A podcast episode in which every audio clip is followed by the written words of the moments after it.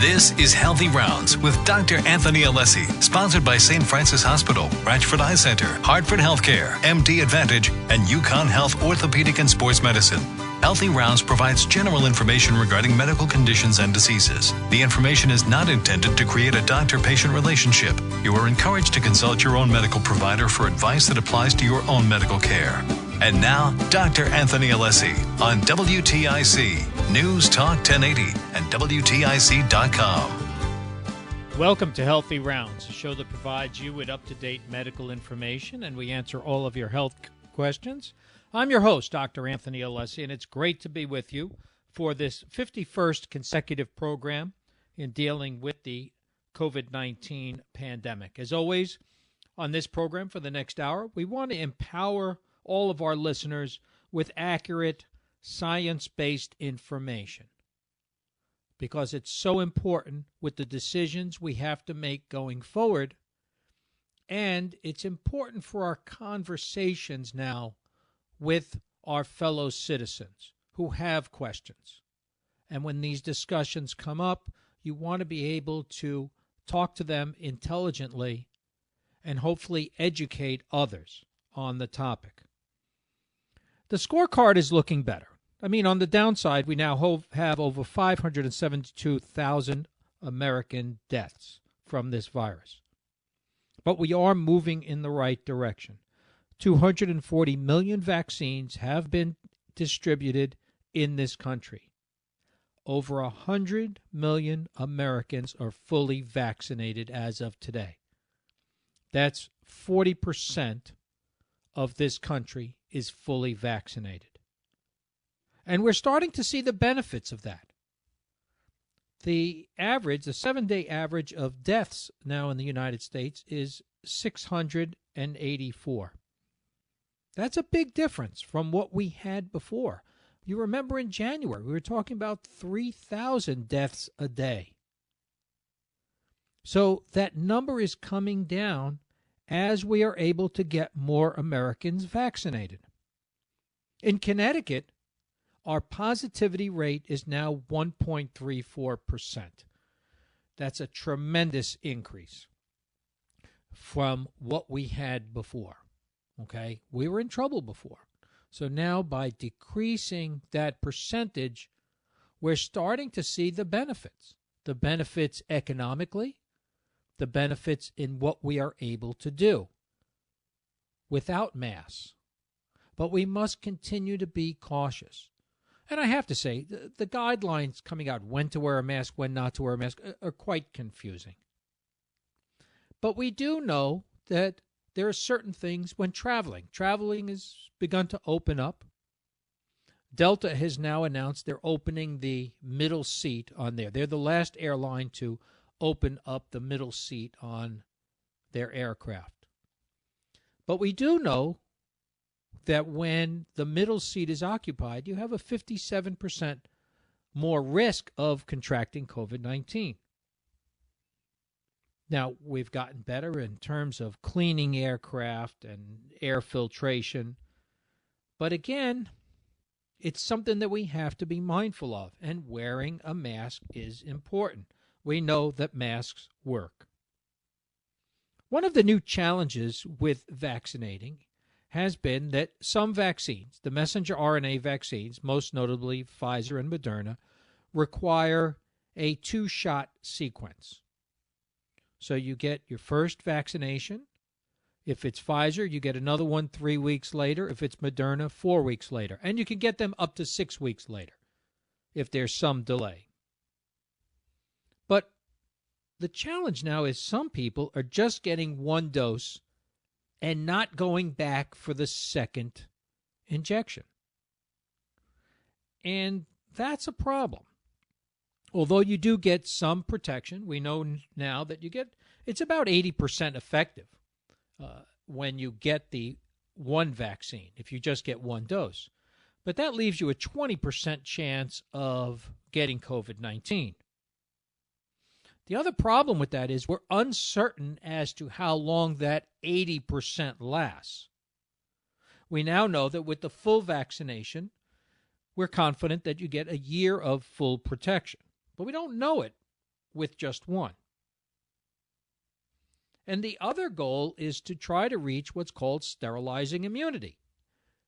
That's where you are sufficiently immunized so that you don't spread the virus to other people. So if you're only getting one dose of the vaccine, you are still at risk for spreading the virus. So, so what if you don't? So what happens if you get sick with COVID in between doses? Well, we know that you should still get the second dose. If if even if you in, if you intend to get the second dose, if you got sick in between, once your symptoms clear, you should go forward with getting it. Why would people get sick? Well, a lot of times people let their guard down.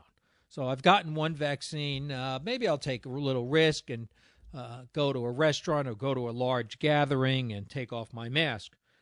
Also, it depends what region. If you're traveling, it depends on what region in the country you're going to. The good news in that is that we now have a decline in infections in forty-two states, but in the Pacific Northwest, in Oregon and Washington, those numbers are going up. And there has been some vaccine hesitancy in those states. So there are states where the numbers are still high. Michigan, still high, getting better. So you have to be careful when you're in between doses. It's not until two weeks after your second dose of the messenger R N A vaccine that you will be fully immunized. One thing that's certain: the vaccine is not causing you to get COVID. I know it, it sounds ridiculous to have to say that, but we need to let people know that. If they got sick in between, if they contracted COVID, it could not be from the vaccine because those vaccines don't contain any virus. They are a primer. Some interesting information, and we're all going to come up against this. I, you know, I, I talk to patients all the time. I ask if they've been vaccinated, and I'm happy to say overwhelmingly so many have been vaccinated. And despite political party or, or whatever, I, I rarely come against up against somebody who is firm about this. So, so I try to share some points, and I heard in a podcast this week several good points by Doctor Tom Frieden, Um, who is an I D physician, a public health expert, and the former director of the C D C. Actually, I found out that one of my mentors during my internship was Doctor Julian Frieden at New Rochelle Hospital, was his father. But he brought up five points in a discussion that might help people who are vaccine hesitant. The first point he raised was, we know that the virus goes all over your body and stays there at least a week. So if you get infected, that virus is in you for a week and potentially causes long-term problems. We're seeing that now. We're seeing that now in people who are attending the clinics. Hartford HealthCare has a clinic just for people now who have long-term effects. These are people who are months after and still having trouble thinking clearly and getting back to their pre-infectious state. The other thing we know is the vaccine, as I mentioned, is a primer to the immune system. It triggers the immune system to attack the virus, and immediately the vaccine leaves your system. It's gone. So two points. The virus stays, vaccine goes away. Another point is, and, and we've said it on this program before, over ninety-five percent of doctors who were offered the vaccine got it as soon as possible. And I'm among them. My family members are among them. And we went out and got the vaccine. We are the people who probably have the most familiarity with the science behind the vaccine, and still ran out and got it as quickly as we could. That must tell you something. The other thing we're seeing now is the fourth point. The more we vaccinate, the faster we get back to fixing our economy and getting more jobs. We're starting to see that. We talked about that, right? Our, in Connecticut, our positivity rate is now down to one point three four percent, and things are starting to open up, and more people are getting back to work. The other point, and the final point, is that we also know statistically that if we get vaccinated, we will save at least one hundred thousand more lives of people who would otherwise be killed by COVID nineteen. one hundred thousand more American lives can be saved. I never thought we'd be talking about these numbers. Right? fifty-one shows ago, we were staggered by the fact that we might, might have forty thousand deaths in this country. And now we're at five hundred seventy-two thousand and growing. Granted, we only had six hundred eighty-four deaths as the average daily. That's still too many, folks. And it's not time to let your guard down. Another story that, that I heard this week was one related by Chris Christie. Uh, many of you are familiar with him, former governor of New Jersey, and uh, ran for president and was a victim of the coronavirus. And he was a victim of the virus because he caught it in the safest place in the United States, the White House. The White House. Right? He was going there on a daily basis to meet with the president. You would go in the Eisenhower building, get tested, wait. If you were negative, you could go ahead into the West Wing. That was the plan. And yet he became very, very ill. In fact, in the story he relates, there were seven people working directly with the president to prepare him for a debate. Of those seven people who worked together for four hours a day for four days, of those seven people, six people all got the coronavirus in the safest place in the United States, supposedly. Chris Christie was the sickest of those people. Naturally, the former president got it. Also, Hope Hicks, Kellyanne Conway, Bill Stepien, and Stephen Miller. Those were the six people. But here's the real interesting part of the story. Chris Christie was the sickest. The president, right behind him, both needed hospitalization. The third sickest person was Hope Hicks.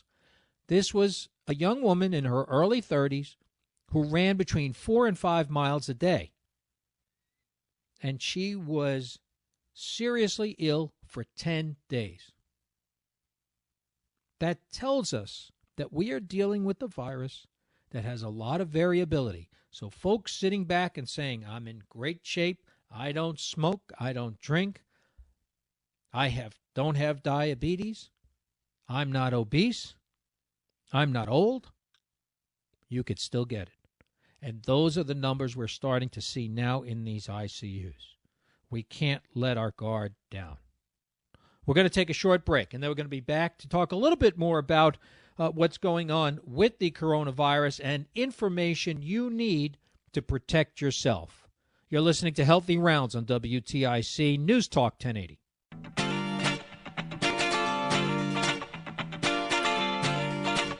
We're back on Healthy Rounds. I'm your host, Doctor Anthony Alessi.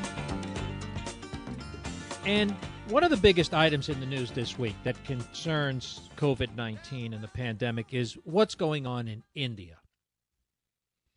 India is the second largest, most populated country in the world, one point three billion people. It's divided up into twenty-nine states and seven territories. So altogether, there are thirty-five different ruling areas. And in many cases, different languages are spoken in different states. They have a democratic government, a parliamentary government. And it's interesting how they responded to the pandemic.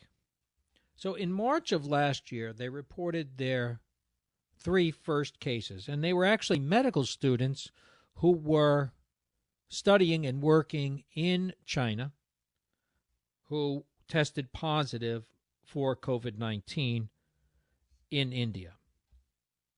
And what happened was they locked down their country. It was one of the most stringent lockdowns we had and saw.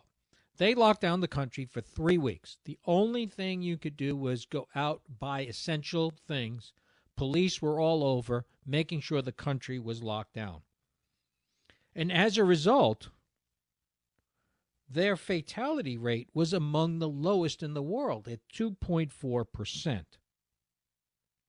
And they were well ahead of this virus.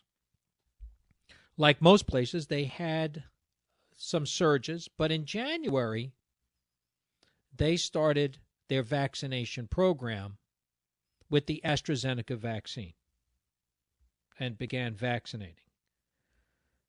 But here's what happened. Despite a slight surge in January, they got a hold of it, but in March, they had another surge. And the surge came after several super spreader events.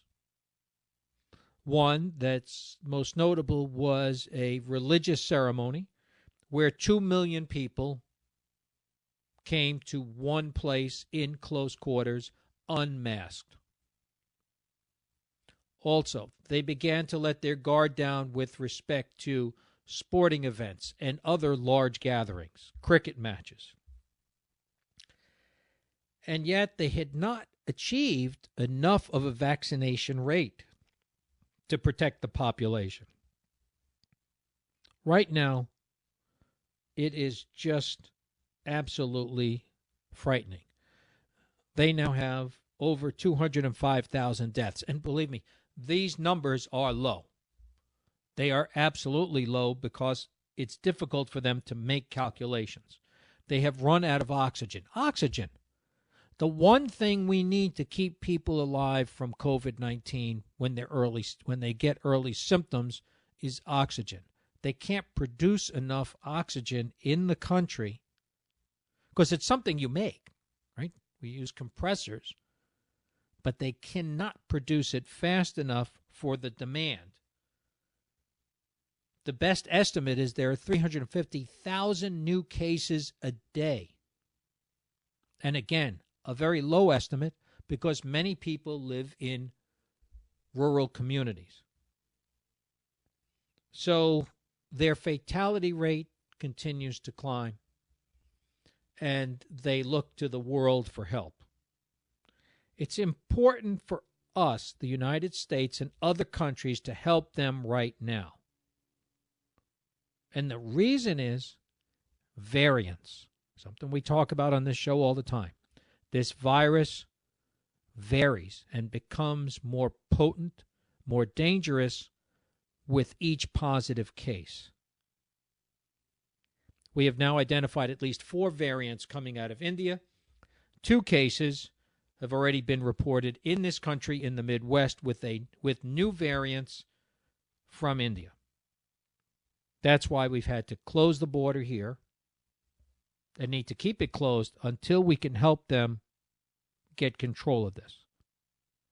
The United States, I'm proud to say, has now begun vaccine diplomacy. Vaccine diplomacy is we've got a lot of vaccine here. We haven't even started to use the AstraZeneca vaccine, and it's speculated that we have three hundred million doses of that. That is another virus vector vaccine like Johnson and Johnson, a one-and-done vaccine that has a long shelf life. So with that, we are beginning to distribute those doses once it passes all our federal safety recommendations. Canada is another example. Canada closed their border, we're doing well, and suddenly they've got a problem. In Western Canada, they have the P one variant from Brazil. Their numbers are rising. and they don't have a really good distribution system, which I was surprised to find out, because we always think of Canada, it's socialized medicine, centrally managed. It's not. Their different regions manage it separately. So we are sharing vaccine with them as well. So with that, I hope uh, that we understand that this is a global problem, and until we solve it everywhere, we're not going to be safe in this country. Uh, just quickly, I want to extend kudos to the House and Senate uh, here in Connecticut for eliminating the, quotes, religious exemption, close quotes, um, regarding vaccination of children for measles, mumps, rubella. This was a situation where the squeaky wheel did not get the grease, and those who sat by because of their illnesses who could not be vaccinated finally won out. I heard all the arguments, but there are only two types of arguments. There's the science argument and a political argument. The science is clear. Vaccines are the greatest contribution modern medicine has given to humanity. There is no question about it. There are no statistics to the contrary. There are anecdotal cases. There is pseudoscience. There is internet science. There's always a political discussion. Does it have to do with freedom, rights, and things like that? And those, those arguments will go on. But from a public health standpoint, I'm proud that our elected officials in Connecticut did the right thing.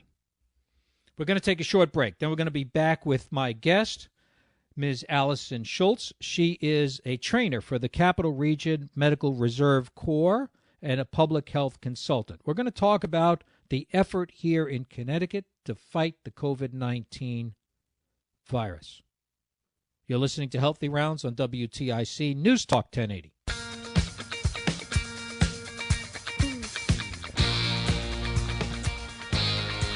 We're back on Healthy Rounds. I'm your host, Doctor Anthony Alessi, and it's great to have on today as my guest, Miz Allison Schultz. Miz Schultz is a trainer for the Capital Region Medical Reserve Corps. Uh, it's a group I recently became involved with uh, during this unprecedented effort to mobilize volunteers to get out and vaccinate people here in Connecticut. She's also a public health consultant and a professional in that area. Allison, welcome to the show. Thank you so much, Doctor Alessi. It's great to be here. Um, So can you tell our listeners, what is the M R C, the Medical Reserve Corps? Sure. So the Medical Reserve Corps is a volunteer program. It is federally organized, but locally carried out. So we have a network of units across the country. There's more than seven hundred fifty units in forty-nine states. And we get support from the federal government, As, as well as the freedom to organize ourselves locally based on the needs of our local community. And we are made up of not just medical volunteers, but also actually the majority of our volunteers are non-medical. So it's really a way for uh, locals to get involved and be prepared for when we experience things just like this pandemic. So what other experiences are there? We're, we're dealing with the pandemic now, and obviously that's the largest need. But um, here in Connecticut and, and probably in other parts of the country, um, when do they mobilize the M R C? Are they natural disasters or things such as that? Yes, um, that's a perfect example. So M R C units can be activated for um, any local emergency that impacts Um, the healthcare system. So um, prior to the pandemic, um, every year we saw units get activated across the country for natural disasters such as hurricanes, um, the wildfires out in California, floods, you name it. Um, we also were activated over time um, with respect to different disease outbreaks. So, for example, there was a measles outbreak a couple of years ago in New York City, and M R C volunteers there helped get the word out to the community, did education, and also helped with vaccination clinics. When when I look around at, at our events, uh, it's interesting to see the dichotomy of volunteers. It seems like it's a lot of older people like myself and very young people who are doing this. Um, it, it spread, it, it, so it's really spread out um, to some degree. Uh, what's what's the average age, uh, would you say, of volunteers? So um, you make a great point, and actually I would say the face of the M R C has changed dramatically in the last fourteen months. Um, prior to the pandemic, um, I would, you know, I don't have the exact statistics, but if I had to guess, I would say um, the average age was probably um, over fifty-five. Um, and we are seeing a lot of younger folks get involved, um, mostly as a result of the pandemic. I think everyone really felt motivated that they wanted to contribute in one way or another to try to help in this situation and get our communities back on our feet. So um, it's been very exciting the last fourteen months. Um, we've seen our Capital Region M R C unit grow from around two hundred fifty members to over eighteen hundred. Um, a really rapid um, growth. Uh, and, you know, one of the factors that came into play, especially with the vaccination clinics, is we had businesses encouraging their employees um, and giving them paid time off to go volunteer, um, which was just a phenomenal partnership. And so Um, we have folks of all ages from eighteen and above um, helping out across the Capital Region um, in various settings, um, and it's been really exciting. Uh, it's also been interesting. It, well, from my standpoint personally, it, it was my children who got me to do it. Um, uh, they, uh, both being physicians, uh, signed up right away and said, "Hey, Dad, it's something we should do." And it, it's been great, and it's been great to be at these events. I also noticed that at the vaccination events, there's an educational component because um, there are a lot of students there, medical students, pharmacy students. Um, so there's a lot going on from that standpoint. Did you anticipate that?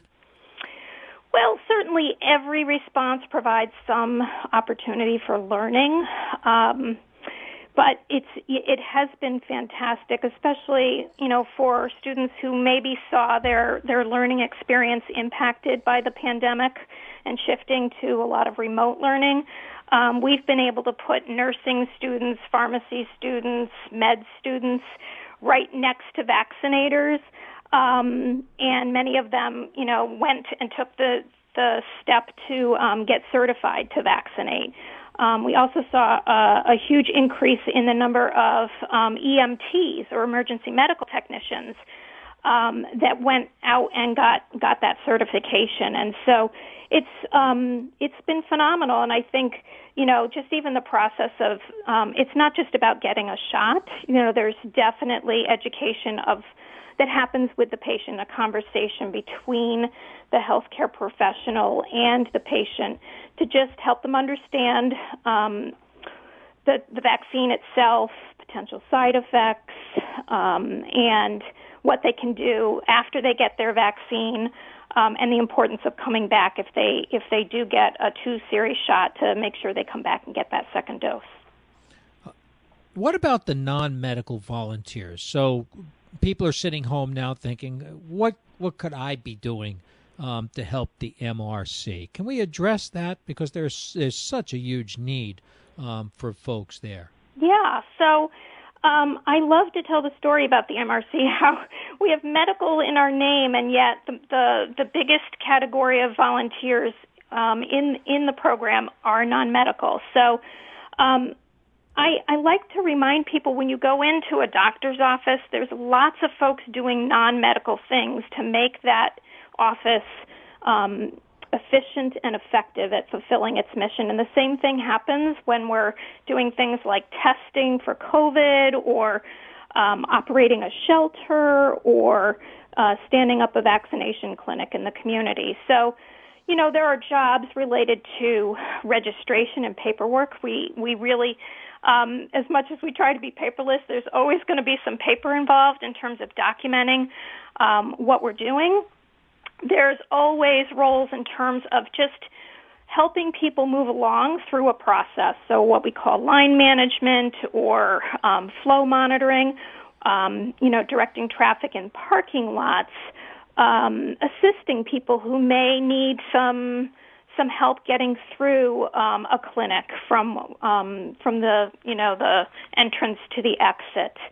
Um, monitoring. Um, this was a big thing that we um, added in with the folks that um, work in observation to just make sure that uh, folks are um, feeling okay after their vaccine, not experiencing any Uh, reactions, and using that time actually to educate people about things like the V SAFE program, which is a voluntary safety program that people can enroll on their phones while they're sitting there and waiting. So it doesn't, you don't need to be a medical person to do that. There are lots of roles that um, non-medical folks can do. Um, you know, if we're um, in a, a, a natural disaster event, there could be a call center that needs to be staffed. Um, administrative roles, um, working with data.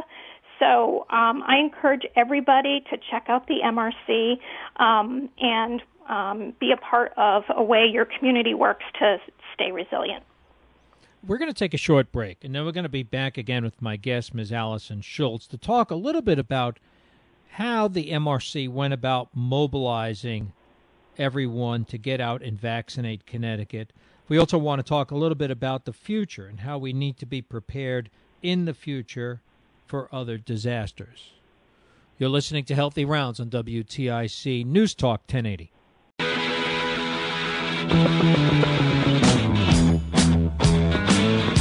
We're back on Healthy Rounds.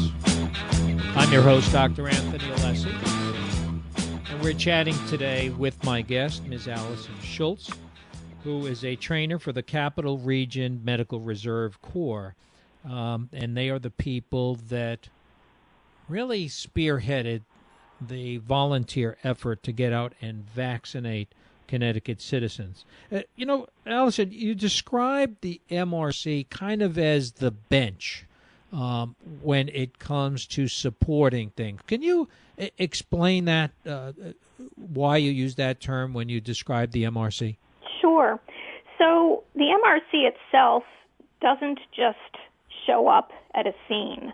Um, we are, um, as you said, a, a bench resource for when the system gets overwhelmed.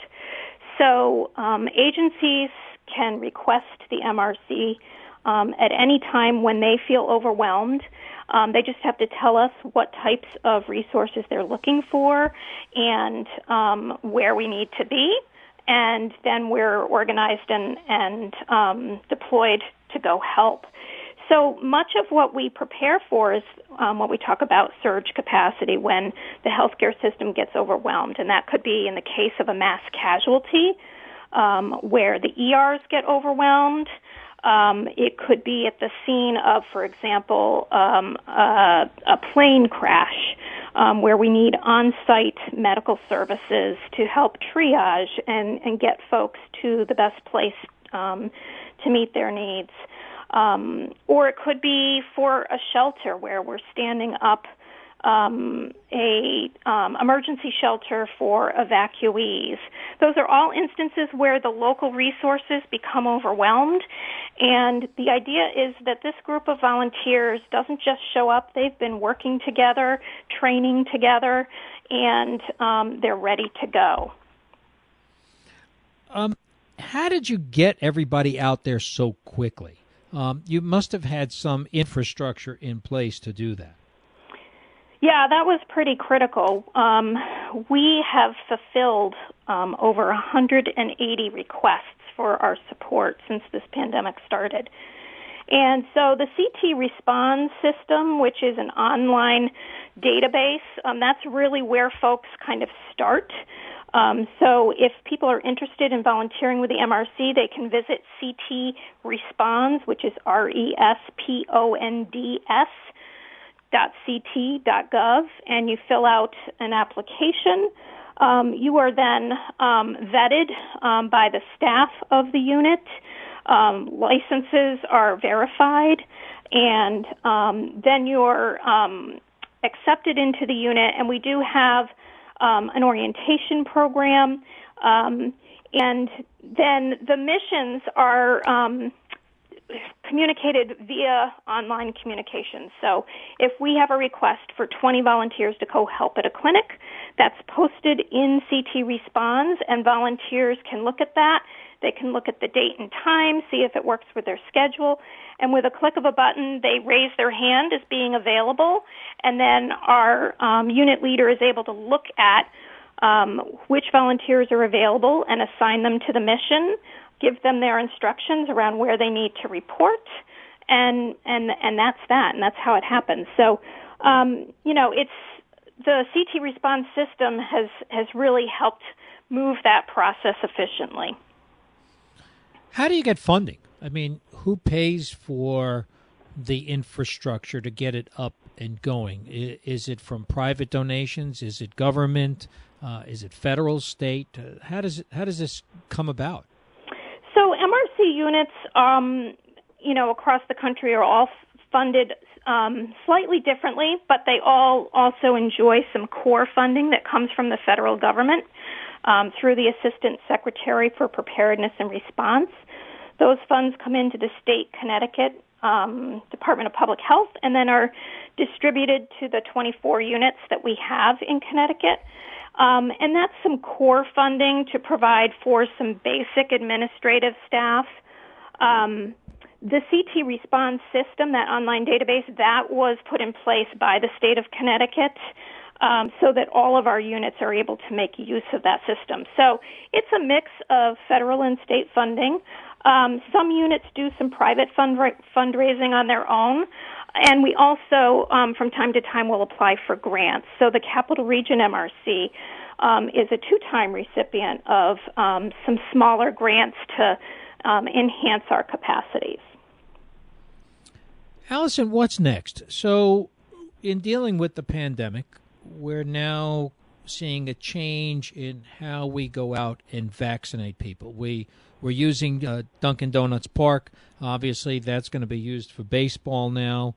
Uh, and uh, there's a big issue of trying to get to the underserved community and the people who are vaccine hesitant. So what's the plan going forward for the M R C, and how are they going to pivot in this environment?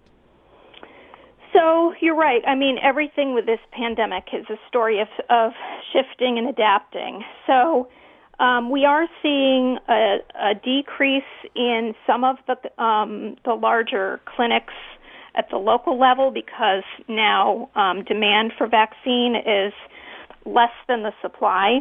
Um, but some of that activity is now shifting more towards pop-up clinics um, in various places, for example, in Hartford, Um, where they can do um, smaller temporary clinics and go into neighborhoods.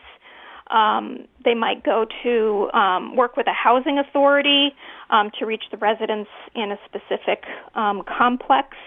Um, so rather than going to maybe five um, stable locations, we're kind of moving to a, um, a, a pop-up model where um, we're going into many different parts of the community. Um, and so, and there's also um, a lot of work being done on, um, you know, achieving equity um, in access to vaccines. So we will go where we're asked to go. Um, and so it's, um, we expect that it's going to change in the coming weeks a little bit.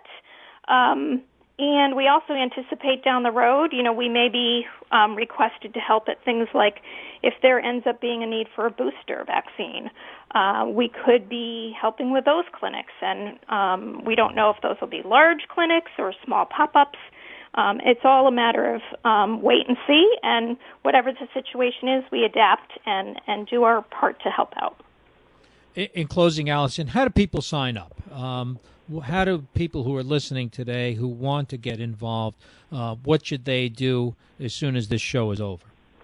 I would really encourage listeners to go out to the C T Responds website. It's C T R E S P O N D S dot C T dot gov.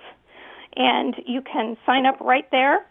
Um, and if you know somebody who lives outside of Connecticut, there are M R C units across the country.